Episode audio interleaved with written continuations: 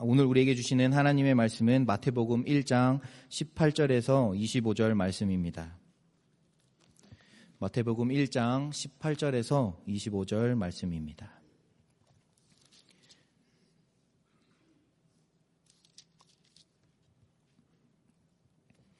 함께 한 절 한 절 교독하시겠습니다.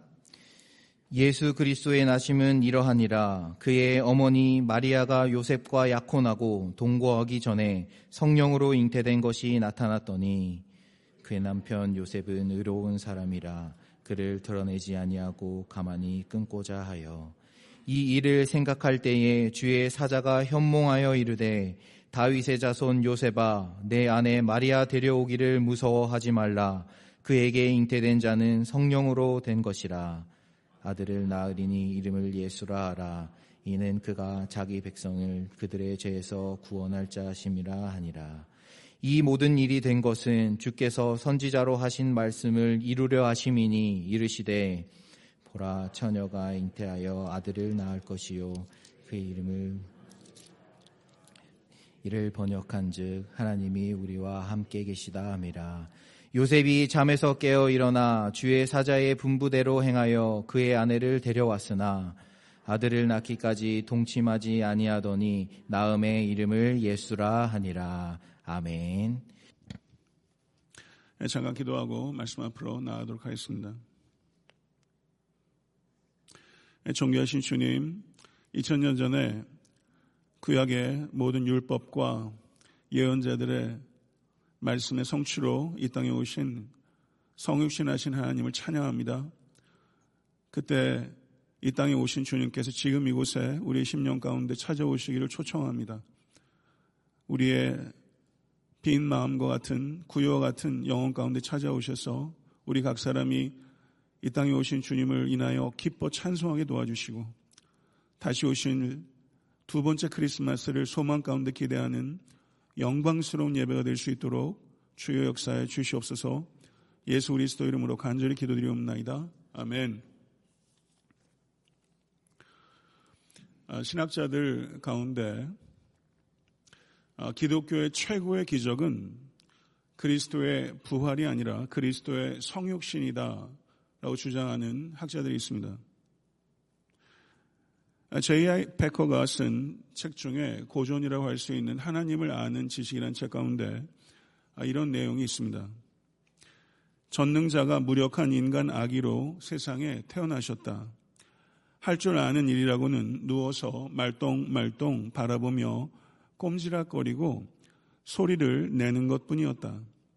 다른 모든 아기처럼 누가 먹여주고 기저귀를 갈아주고 말을 가르쳐야 했다. 하나님의 아들이 실제 영화가 된 것이다. 생각할수록 머리가 아찔해진다. 그 어떤 세상의 픽션에도 이 성육신의 진리만큼 기상 천외한 요소는 없다. 참으로 그렇습니다. 성도 여러분, 예수께서 무리를 걸으시고 오병의 기적으로 남자들만 5천 명을 먹이시고 죽은 자를 일으키시고 각양 병든 자와 귀신 들린 자를 고치시고 십자가 위에서 우리의 죄를 대속하시고 또한 죽음에서 부활하셨습니다. 이 사실을 믿으십니까? 근데 만약에 우리 가운데 아직 이와 같은 기적들을 정말 받아들이는데 어려움을 겪고 계신 분이 계시다면 아마 계실 것입니다. 그것은 예수 그리스도의 성육신에 대한 이해와 믿음이 잘못되었거나 부족하기 때문입니다. 하나님께서 인간이 되셨다는 것을 진실로 믿는다면 어째서 성경에 나오는 기적들을 믿지 못할 수 있겠습니까? 성육신과 씨름하여 그 성육신의 진리를 받아들이게 된다면 성경의 말씀들을 온전히 받아들이기가 훨씬 쉬워지게 될 것입니다. 오늘 본문 말씀을 통해서 성육신과 씨름한 요셉을 발견하게 됩니다. 그리고 성육신과 성육신의 진리와 씨름한 요셉이 그 진리를 받아들이고 전적으로 신속하게 순종했던 것처럼 여러분과 저도 이 성육신이라는 가장 큰 기적과 씨름하고 그리고 그 말씀을 그 진리를 받아들이고 삶의 순종으로 이어질 수 있는 축복이 임하게 되기를 간절히 소원합니다. 마태복음 1장 1절에서 17절의 족보를 통해서 역사상 가장 중요한 탄생을 맞도록 마태는 우리를 준비시켰습니다. 그리고 오늘 본문에서 그 가장 중요한 탄생의 주인공인 아기 예수가 누구시며 그 예수가 무엇을 하기 위해서 이 땅에 오셨는지를 마태는 명확하게 선포하고 있는 것입니다. 18절의 말씀은 예수 그리스도의 나심은 이러하니라. 그의 어머니 마리아가 요셉과 약혼하고 동거하기 전에 성령으로 잉태된 것이 나타났더니 라고 말하면서 당혹스러운 상황이 발생했다는 것을 이야기하고 있습니다. 당시의 이스라엘 결혼 풍속은 약혼, 정혼, 결혼 이렇게 3단계로 구성이 됩니다. 약혼은 양가 어른들이 자녀들의 결혼을 부모들 간에 정하는 것으로서 법적 구속력이 없는 상태입니다. 정혼은 부모들이 맺은 약혼을 자녀들이 받아들이고 마을의 사람들 앞에서 공표함으로써 공식화하는 법적 부부의 단계로 들어가는 것입니다. 약혼 관계에 있던 남녀가 정혼 단계로 들어가기 원치 않으면 그 정혼은 그 결혼은 무효가 되었습니다. 정혼 단계로 들어가면 그 관계는 법적 구속력과 법적 보호가 발생하게 되는 것입니다. 정혼 기간은 대개 1년이 주어졌고 그 기간 동안에 남자와 여자에게 성적 관계는 허용이 되지 않았습니다. 정혼을 한 후에는 임의로 파기할 수 없었고 정혼 관계를 벗어나기 위해선 이혼 외에는 다른 길이 없었습니다. 결혼은 결혼식 후에 남편이 아내를 데리고 와서 같이 부부로서 살아가기 시작하는 것입니다. 지금 요셉과 마리아는 이 약혼과 정혼과 결혼 3단계 중에서 정혼 단계에 있었던 것이고 두 사람은 법적으로 이미 부부였으며 결혼식만을 앞두고 있었던 상태였던 것입니다. 그런데 정혼 단계에서 마리아가 성령으로 잉태된 것입니다. 그런데 성도 여러분, 유대 사회는 명예와 수치를 매우 중요하게 생각하는 사람입니다. 하나님께서는 왜 이렇게 명예를 중시하는 가부장적 문화에서 시골 소녀의 혼전 인심을 통해서 하나님의 아들을 이 세상에 보내셨을까요? 예수님의 탄생의 이야기를 보게 되면 하나님께서 마치 가능한 한 가장 비천한 환경을 의도적으로 만드시는 것처럼 보입니다. 하나님의 아들이 권력자의 왕궁의 요람에서 자주색 비단에 감싸여 태어나지 않았습니다. 사관의 마굿간의 짐승의 냄새나고 더러운 염을 통해서 가난한 자들의 아기를 싸는 강보에 쌓여서 혼전 임신이라는 오명을 뒤집어 쓴 시골뜨기를 통해서 하나님의 아들이 이 땅에 태어나신 것입니다. C.S. 루이스는 이 경이롭고 경악스러운 탄생에 대해서 이렇게 기록한 바가 있습니다. 하나님의 전체 계획이라는 것이 점차 축소되어 마침 창 끝에 한 전처럼 점처럼 작아진다. 이 창 끝이 시골 구석에 살던 10대 소녀요, 10대 소년이었던 마리아와 요셉에게 가서 닿았던 것입니다. 하나님의 섭리의 창 끝을 받아들이는 것은 종종 큰 기쁨과 큰 고통이라는 두 측면을 동반하는 것입니다. 마리아와 요셉이라는 요셉은 이 성령 수태라는 이 창끝이 가져다 주는 큰 기쁨과 큰 고통을 모두 끌어안았던 것입니다. 19절은 이와 같은 당황스러운 상황에 대한 요셉의 대처를 기록하고 있습니다. 19절을 한번 보시겠습니다. 그의 남편 요셉은 의로운, 의로운 사람이라 그를 드러내지 아니하고 가만히 끊고자 하여 이렇게 말하고 있습니다. 누가는 성령 수태를 마리아의 관점에서 기술하고 있고 마태는 성령 수태를 요셉의 관점에서 기록하고 있습니다. 마태와 누가도 공히 이 복음서를 읽는 성도들이 예수님의 부모가 얼마나 경건한지를 알게 하기를 원했고 그리고 마리아와 요셉처럼 성도들도 용기 있는 순종을 할 것을 의도해서 이와 같은 내용들을 기록했으면 틀림없습니다. 요셉은 의로운 사람이었습니다. 성경에서 의롭다라고 했을 때는 분명히 모세 율법을 순종하는 경건한 사람이었다라는 뜻입니다. 그런데 율법에 대한 이 요셉의 순종은 율법주의가 아니었습니다.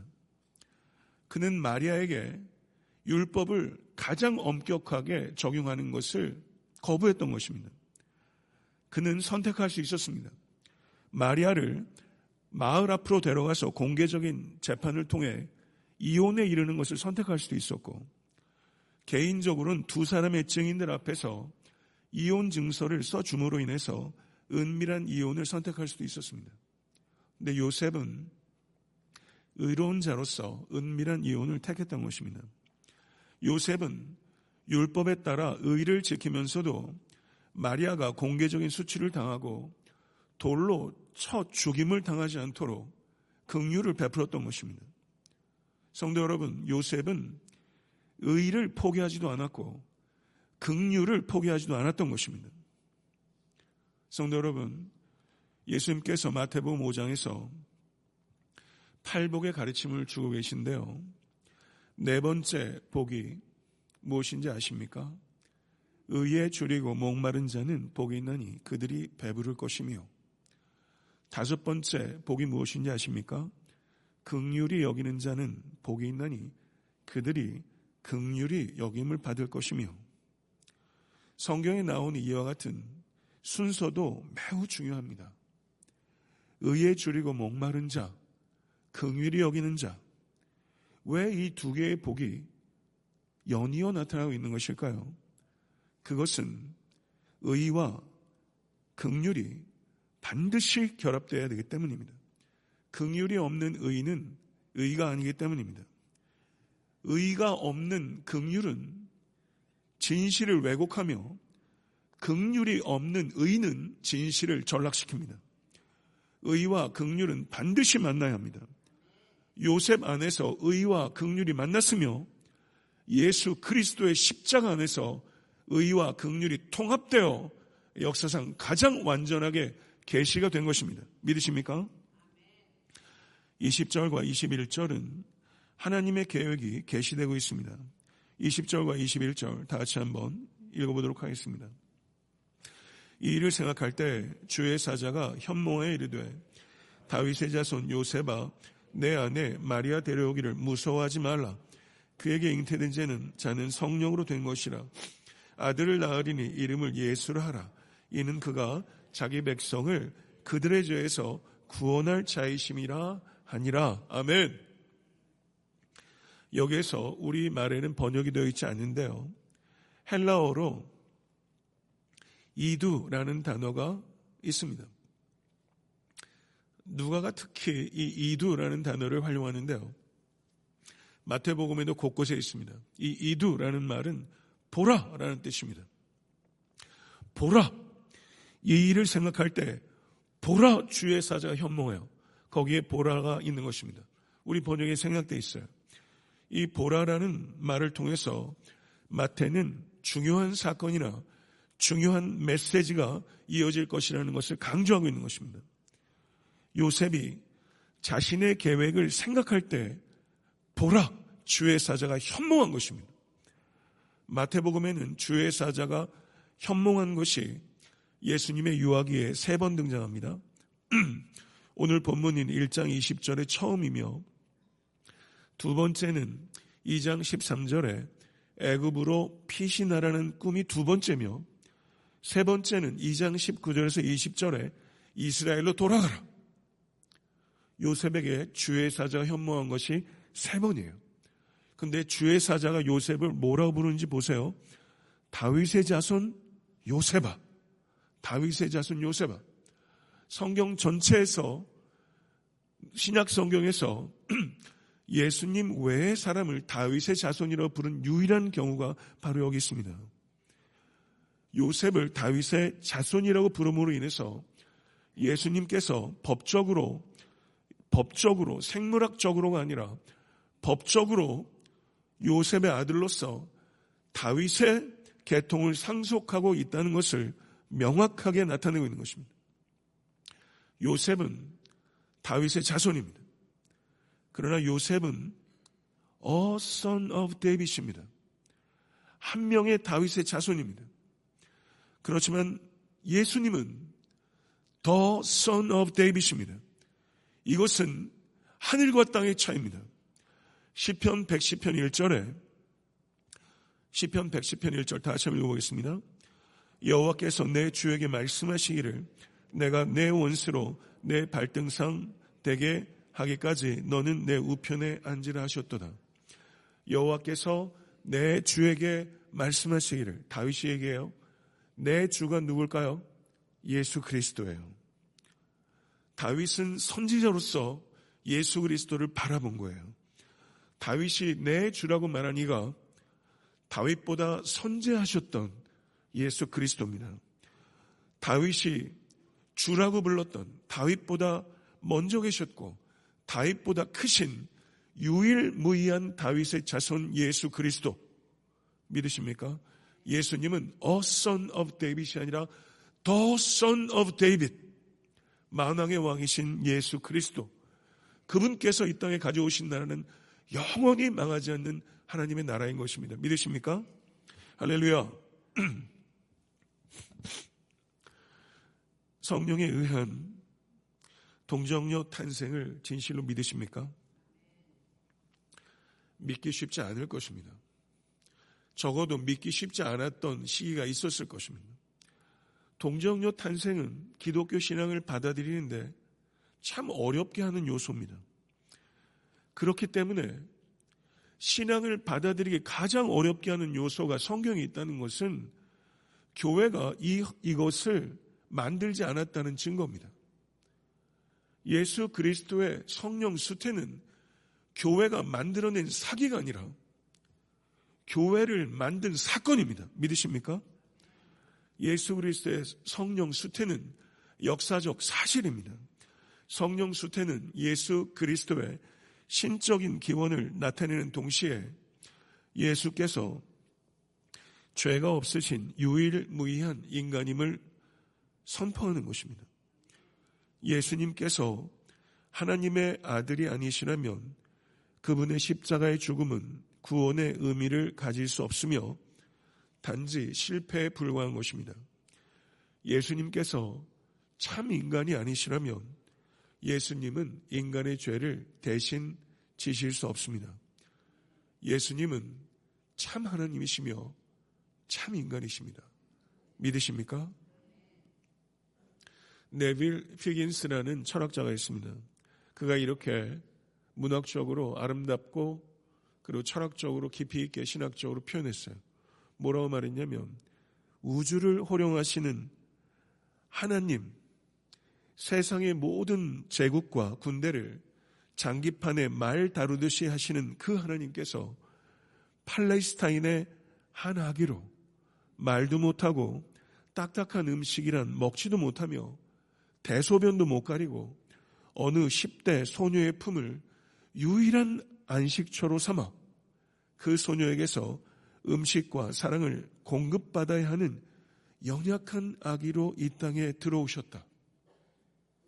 믿으십니까? 그림 좋아하세요? 마치 화가가 자신이 그린 대작의 그림의 한 점이 된 것처럼 마치 위대한 극작가가 자신이 쓴 그 대서사시의 한 등장인물이 된 것처럼 만물을 창조하신 지존하신 창조주 하나님께서 작아지고 작아지고 또 작아지셔서 마침내 하나의 세포가 되셔서 이 땅에 12살 시골뜨기 소녀의 태중에 그분이 찾아오신 것입니다. 할렐루야. 믿으십니까? 이 엄청난 경이를 진실로 믿으십니까? 17세기 영국의 시인이었던 존 던은 이런 말을 했습니다. 시인의 언어는 달라요. 뭐라고 얘기를 했냐면 그대 존귀한 태중에 광대한 존재가 은둔해 있나니 하, 기가 막히지 않습니까? 이 시인의 언어는 달라요. 그대의 존귀한 태중에 광대한 존재가 은둔해 있나니 경이로운 탄생을 경탄스럽게 표현한 거예요. 저는 여러분과 제가 좀 시인이 되면 좋겠어요. 시 좀 읽으세요. 언어가 달라지면 사고가 확장됩니다. 깊어져요. 넓어져요.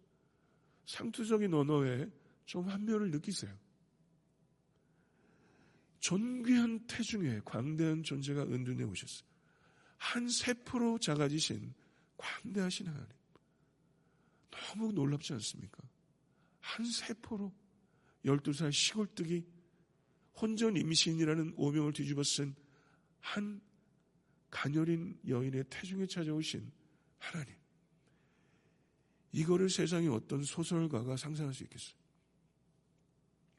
하나님의 아들이신 온 우주와 역사를 장기판처럼 부리시는 하나님께서 한 세포로 찾아오셔서 모든 한계와 제한 속에서 살아가시기 시작하신 거예요. 왜 한계와 제한을 수용하십니까? 한계 속에서 살아가는 우리들보다 앞서 걸어가시기 위해서. 나는 너희들이 걷고 있는 길을 다 걸었다. 이것을 깨닫게 해주시기 위해서. 세포로 시작된 우리처럼 세포로 시작하신 거예요. 이토록 놀라운 선물이 그토록 고요하게 이 땅에 찾아오신 거예요. 하나님께서는 여러분의 삶에 무관심하지 않아요. 여러분을 위해, 나를 위해, 교회를 위해, 역사를 위해 사랑의 하나님은 무엇이라도 하신다. 무엇이라도 하신다. 이 사실 진실로 믿으십니까? 이걸 진실로 믿는 사람이 성육신을 씨름한 사람이에요. 성육신을 머리로 아는 사람은 이걸 진실로 받아들일 수 없어요.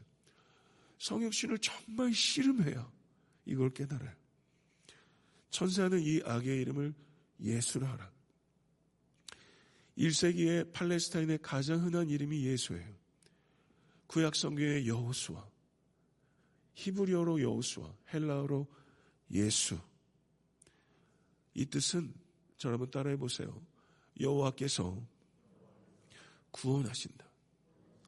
여호와께서 구원하신다. 이 이름을 유대인들이 많이 줬어요. 여기에 유대인의 소망이 있는 거죠. 여호와께서 구원하신다. 마치 이육사가 노래했던 것처럼 유대인들이 아들들의 이름을 예수라고 부르면서 올 것 같은 이 희망을 붙잡았던 거예요. 그들은 예수란 이름을 지으면서 정치적 구원, 경제적 구원, 사회적 구원을 꿈꿨습니다. 그렇지만 천사는 이 아기의 이름을 예수라 하면서 죄로부터의 구원을 꿈꾼 거예요. 인간의 가장 보편적이고 가장 심각하고 인간 스스로 해결할 수 없는 문제는 죄의 문제입니다. 믿으십니까? 이는 그가 자기 백성을 그들의 죄에서 구원할 자이심이니라. 아멘. 그들의 죄에서 구원할 자이심이니라. 아멘. 이게 이 이름의 진정한 의미예요. 죄로부터의 구원. 죄로부터의 구원은 삼중적이에요. 저 여러분 따라해 보세요. 죄의 책임으로부터, 죄의 지배로부터, 죄의 오염으로부터, 삼중적으로 우리를 구원하시기 위해서 예수가 이 땅에 오신 거예요. 죄의 책임으로부터, 죄, 지배로부터 죄의 오염으로부터 우리가 죽는 순간 우리는 죄의 오염으로부터도 자유케 될 거예요. 그 순간 기다려지지 않으세요. 죄를 지을 수 있는 가능성에서부터도 자유롭게 되는 죽음의 시간. 저는 성도로서 마땅히 기다려야 되는 시간이라고 생각해요. 죽음은 인생의 끝이 아니라 인생의 완성이기 때문에 오늘 내 생의 최고의 날이라는 책을 쓴 조이 레시는 인생에서 가장 필요한 것이라는 항목에서 이렇게 글을 썼어요. 인간에게 가장 필요한 것이 지식이었다면 하나님은 우리에게 교육 전문가를 보냈을 것입니다. 인간에게 가장 필요한 것이 건강이었다면 하나님께서는 의사를 보내셨을 것입니다. 인간에게 가장 필요한 것이 돈이었다면 하나님께서는 유능한 사업가를 보냈을 것입니다. 인간에게 가장 필요한 것이 즐거움이었다면 하나님께서는 우리에게 연예인을 보내셨을 것입니다. 인간에게 가장 필요한 것은 죄사함입니다. 그래서 하나님께서는 구원자를 보내셨습니다. 할렐루야. 믿으십니까? 성도 여러분, 구원자 예수께서 2000년 전에 이 땅에 침입하셨습니다. 이 땅에 오신 날이 세계사에서 최고의 날이었으며 구원자 예수께서 여러분과 저의 영혼 가운데 들어오신 날이 개인사 속에서 최고의 날입니다. 믿으십니까? 주님과 동행하고 계십니까? 주님과 동행하는 매일 매 순간이 최고의 날입니다. 여러분과 저의 매일 매 순간이 최고의 날이 연속이 되실 수 있게 되기를 간절히 축원합니다. 22절과 23절은 예수님의 탄생이 구약의 성취임을 선포합니다. 22절과 23절 다 같이 한번 읽어보겠습니다.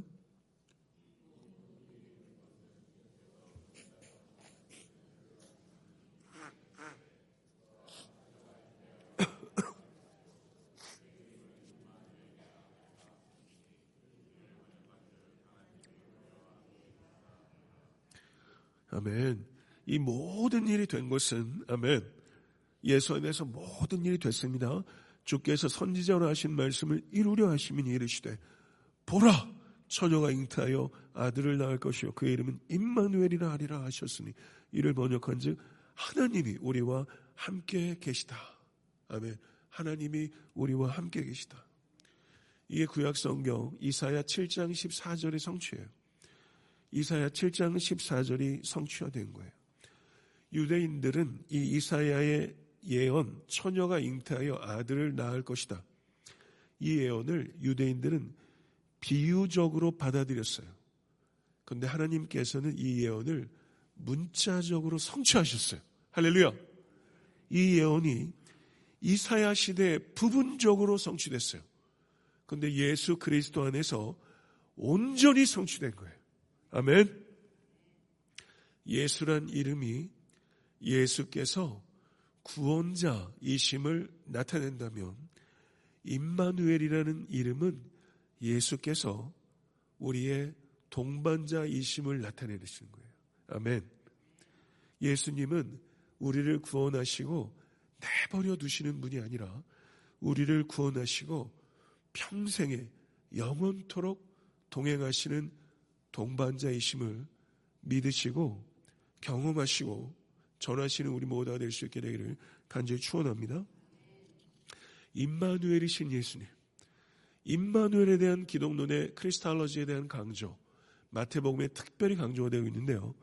1장에 기록되어 있고 마태복음 18장 20절에 어떤 말이 있냐면 두 세 사람이 내 이름으로 모인 곳에는 나도 그들 중에 임마누엘 하리라. 아멘. 마태복음 28장 20절 같이 한번 읽어볼까요? 볼지어다 내가 세상 끝날까지 너희와 항상 있으리라 하시니라. 아멘. 1장, 18장, 28장. 마태에는 예수께서 임마누엘 하나님이시라는 이 주제가 매우 균형 있게 확실하게 궁극적으로 강조가 되어 있는 거예요. 예수님은 하나님이십니다. 예수님은 구원자이십니다. 예수님은 동반자이십니다. 여러분들이 언제든지 어디서든지 함께 하시는 평생토록 영원토록 함께 하시는 하나님이십니다. 믿으십니까? 이 임마누엘 하나님께서 요셉이 노예일 때도 감옥의 죄수일 때도 함께 하셨어요. 인생에서 가장 함께하지 않는 것 같은 시간에 하나님께서는 가장 뚜렷하게 함께 하심을 믿습니다. 내게 안 느껴져도 내 눈에 안 보여도 하나님께서 함께하고 계시며 하나님께서 나를 보고 계신 것을 믿습니다. 인생에서 가장 중요한 것은 어느 섭디비전에 사는가 하는 게 아니에요. 어디에 사느냐 하는 게 아니에요. 누구와 사느냐 하는 거예요. 하나님과 함께 사십시오. 하나님과 영원히 함께 있는 곳이 천국이요. 하나님과 영원히 단절된 것이 지옥이에요. 천국과 지옥은 하나님의 임재로 갈리는 거예요. 이 땅에 살면서 다른 사람 눈에는 지옥 같아 보이는데 하나님과 함께 있어서 천국도 있고 다른 사람 볼 때는 야, 저 사람은 천국 같겠다 해도 하나님과 함께 있지 않아서 지옥도 있는 거예요. 하나님의 임재가 있는 곳이 성소요. 하나님의 임재가 있는 곳이 성도예요. 우린 성도예요. 하나님의 임재가 있으면 성도예요. 가장 영광스러운 호칭은 목사가 아니라 성도예요. 여러분과 저는 세인트, 성도예요. 믿으십니까? 하나님께서 우리에게 주실 수 있는 가장 큰 복, 하나님의 임재예요. 내가 과연 너희를 버리지 아니하고 과연 너희를 떠나지 아니하리라. 아멘. 히브리서 13장 5절의 말씀이에요. 이 약속이 나에게 여러분에게 주어진 약속인 것을 믿습니다. 하나님의 임재를 최고의 복으로 여기며 이 복을 붙잡고 살아가는 것이 최고의 능력인 줄로 믿습니다. 하나님께서 함께 하십니다. 이것을 붙잡고 산다고 해도 삶의 상황이 꼭 호전된다는 것을 의미하는 건 아니에요. 일정 기간 동안 더 악화될 수도 있어요. 종살이 살다가 감옥살이 하잖아요. 하나님의 임재 안에 있다고 해서 금방 문제가 바뀐다. 그렇지 않아요. 하나님께서 함께 하시면 어떠한 상황 속에서도 성도는 저를 한번 따라해 보시죠. 성도는 항상 궁극적으로 승리한다. 아멘. 믿으세요? 이 믿음 정말 가지십시오. 이 믿음 자녀들에게 정말 심어 주십시다. 하나님의 임재가 있는 것이 성도다. 아들아, 내가 성도다. 내가 하나님의 임재 안에 살면 항상 궁극적으로 승리한다. 이거를 자녀들이 붙잡아야 이 세상 살죠. 이 세상이 얼마나 험합니까? 어른들도 살기가 너무 힘들잖아요. 그리스도인으로 살기가 얼마나 위태합니까? 천사의 말을 들은 요셉은 즉각적으로 순종했어요. 요셉이 잠에서 깨어 일어나 주의 사자의 분부대로 행하여 그 아내를 데려왔으나 아들을 낳기까지 동침하지 아니하더니 나음의 이름을 예수라 하더라. 요셉은 하나님의 뜻을 알기까지는 신중했어요. 그 뜻이 분별되자 신속했어요. 요셉은 의로운 사람이었어요. 동침하지 않았어요. 예수님의 조부모에 대해서 성경이 언급하지 않아요. 예수님의 조부모에 대해서 한번 상상해 봅시다. 아니 세상에 우리 딸이 어떻게 키웠는데 혼전 임신이라니 조부모 마음이 어땠겠어요? 20세기의 저명한 저널리스트였던 말콤 머거리지라는 사람이 있습니다. 그가 저널에 이런 얘기를 했어요. 산부인과 병원들이 널려 있어서 가족의 명예를 실추시킬 수 있는 실수들을 손쉽게 교정할 수 있는 요즘 세상 같으면 여러 가지 상황을 미루어 볼 때 예수께서 출생할 가능성은 거의 희박하다. 여러분 실감 안 돼요. 좁은 오라면요. 달래든지 윽박 지르든지 병원 데려가지 않겠어요? 예수 마리아의 배가 불러오는 것을 조부모가 바라보면서 속이 어땠겠어요? 마리아의 배가 불러오는 것을 보면서 마을 사람들이 얼마나 수떡궁 수떡궁 했겠어요? 2000년 전에 유대인들은 아기를 낳게 되면 5개월 만에 난다고 생각했겠어요? 그 사람은 날짜 계산 못합니까? 고대인들은? 요셉이 마리아를 데려오게 되면 마을 사람들이 다 알게 되는 거예요. 이 아이는 혼외자다. 다 알게 되는 거예요. 혼외 인심이라는 걸 다 알게 되는 거예요.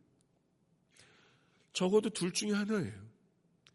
요셉이 마리아와 결혼 전에 성관계를 가졌던지 마리아가 불륜을 행했던지 둘 중에 하나잖아요. 어느 쪽이든 마리아가 요셉이 당대 환경 속에서는 받아들일 수 없는 수치요, 배척이요, 거부예요. 이것을 요셉은 감수한 거예요. 데려온 거예요. 요셉이 오해하는 조부모에게, 오해하는 친구에게, 오해하는 마을 사람들에게 이렇게 말했다고 한번 생각해 봅시다. 할아버지, 할머니, 여기는 할아버지, 할머니가 아니네요. 아버님, 어머님이네. 장인어른. 마리아는 성령으로 잉태한 것입니다. 천사가 내게 말해 주었습니다. 뭐라고 했을까요? 마을 사람들이 어떻게 생각했을까요? 이놈이 미쳤네. 혹은 마을 사람들은 요셉에게 너 속은 거야. 미쳤거나 속았거나 둘 중에 하나 아니에요? 예수님을 받아들인다는 것. 예수님을 이 탄생을 받아들인다는 것. 비웃음을 감수할 용기가 없이는 못 받아들이는 거예요. 우리가 살고 있는 이 시대에 여러분과 제가 예수님이 성령으로 말미암아 동정녀에 잉태하셔서 십자가에서 우리의 죄를 대속하시고 죽음에서 부활하심으로 죽음의 문제를 해결하신 하나님이심을 받아들이고 그리고 그것에 따라 살아가는 성도라는 것을 이야기하면 미국에서도 조롱받습니다. 미국에서도 멸시받습니다. 박해받을 가능성이 농후해지고 있습니다. 제가 주중에 디자인 회사를 다니는 한 청년 부부를 만나서 이야기를 했는데요. 동성애 잘하는 걸 얘기하면 사람들이 다 인정해 주는데 그리스도인이라고 말하면 경멸한답니다. 여기 디자인 회사 사람들은 상당히 리버럴한 사람들이잖아요. 동성애자는 커밍아웃하면 인정받는데 그리스도인들은 커밍아웃하면 조롱받아요. 2000년 전이나 지금이나 예수님을 받아들이는 것에는 용기가 필요한 거예요. 우리 자녀들이 사는 시대는 훨씬 심각해질 거예요. 이것을 우리가 깊이 생각해야 돼요. 세상은 갈수록 오만해지고 회의적인 세상이 되어갑니다. 이 오만하고 회의적인 세상에서 예수께서 죄에서 우리를 구원하신 하나님이시며 우리와 영원토록 함께 하시는 성육신하신 하나님이심을 믿으며 살아가기 위해서는 요셉이 가졌던 용기를 우리도 가져야 될 것입니다. 말씀을 맺겠습니다. 제이비 필립스라는 사람이 그의 글에서 이런 이야기를 했어요. 어른 천사가 어린, 어린 천사를 우주 곳곳을 보여주면서 안내해요. 그리고 이 어른 천사와 어린 천사가 태양계에 접근했어요. 어른 천사가 작은 별을 가리켰습니다. 어린 천사의 눈에는 그 작은 별이 더러운 테니스공처럼 보였어요. 하찮고 활기 없게 보였어요. 그랬더니 이 어른 천사가 제가 오늘 발음이 정확하지 않아가지고 좀 바꿔야 되겠네요. 큰 천사로 바꾸겠습니다. 큰 천사가 작은 천사에게 말했어요. 얘야, 잘 보렴. 저 작은 별은 특별하단다. 뭐가 çok 특별한데요? 내 눈엔 작고 더럽다는 것 외에는 하나도 특별하지 않아요. 아니란다. 우리의 영광스럽고 위대한 왕께서 저 작은 별에 몸소 내려가셨기 때문에 특별하단다. 정말 왕께서 저 하찮은 별에 저 하찮은 하찮은 존재들처럼 슬금슬금 기어다니는 아기가 되었다고요? 그렇단다. 왕께서 저 별에 사람들을 사랑하셨기 때문이란다. 왕께서는 저 별의 사람들이 그분과 같아지기 질 수 있을 때까지 저들을 높여주기 위해 기꺼이 내려가셨단다. 그러자 작은 천사는 도무지 이해할 수 없다는 멍한 표정이 되었다는 거예요. 성도 여러분, 예수님께서 한 세포로 작아지셔서 찾아오셨습니다. 그렇게 찾아오셨던 이 위대한 왕이 여러분과 저의 삶에도 찾아오셨음을 믿습니다. 이 예수 그리스도께 찾아오셨던 이 사실을 세상에서 용기 있게 말해야 되지 않겠습니까? 맞서야 하지 않겠습니까? 도저히 이해할 수 없다는 멍한 표정을 봐야 하지 않겠습니까? 여러분, 복음을 증거해서 사람들이 멍한 표정 바라보신 적 있으세요? 여러분을 비웃고 조수한 적이 없다면 이거 뭔가 이상한 것 아닙니까? 이게 쉽게 받아들여지는 일입니까? 성욕심과 씨름하십시오. 그리고 이 사실을 받아들이지 못한 세상 사람들이 성욕심과 씨름할 수 있도록 이 사실을 용기 있게 증거하시는 여러분과 제가 될수 간절히 축원합니다. 구유에 내려오셔서 보내신 이 위대한 날의 위대한 왕의 첫 저녁부터 십자가 위에서 보내신 이 위대한 왕의 마지막 저녁까지 도저히 이해할 수 없는 초월적인 사랑을 이 왕은 우리에게 보내주, 보여주셨어요. 첫 저녁부터 마지막 저녁까지 그 하나님의 아들을 이 땅에 보내시기 위해서 이 땅에 내려오시기 위해 하나님도 이 아들도 용기가 필요하셨어요. 부모의 마음이 왜 안 그러시겠어요? 십자가에 달리신 아들을 바라볼 수가 없어서 천지가 어두워졌지 않았습니까? 구유에 내려앉은 아들을 바라보는 것이 아비 심정이 쉽겠습니까? 그 첫 저녁부터 마지막 저녁까지 하나님은 용기가 필요하셨어요. 용기가 필요한 하나님. 이건 기독교에만 있는 신의 개념이에요. 용기가 필요하신 하나님. 이 하나님의 용기는 여러분과 저의 용기를 요청하는 거예요. 이 용기를 가지고 세상 오만과 불신과 의심으로 가득 찬 세상에 나가셔서 성육신과 씨름한 사람답게 이 성육신의 진리를 만방에 선포하는 성도와 교회가 될 수 있게 되기를 우리 주 예수 그리스도 이름 간절히 축원합니다. 기도하겠습니다. 존귀하신 아버지 하나님, 우리가 진리와 씨름하지 않습니다. 씨름하지 않기 때문에 이 진리가 얄팍한 정보처럼 머리에 머물고 우리의 영혼 가운데 내려오지 않고 우리의 심장에서 뛰지 않고 우리의 삶에서 사라지질 않습니다. 주님, 오늘 이 말씀이 그저 허공에 흩어지고 마는 인간의 말이 아니라 영혼 가운데 살아 역동하는 성령의 음성이 될 수 있도록 주여 역사해 주셔서 우리가 진리와 씨름하고 성육신의 이 경의와 씨름할 수 있는 성도와 목사와 교회가 될 수 있도록 주여 역사해 주셔서 성경의 가장 큰 기적인 한 세포화 되신 창조주 하나님의 이야기를 우리가 목청껏 선포하는 모든 권속이 될 수 있도록 도와주시고 이 일들을 큰 기쁨으로 감당할 수 있도록 우리 모두에게 찾아와 주시옵소서. 예수 그리스도 이름으로 간절히 기도드리옵나이다. 아멘.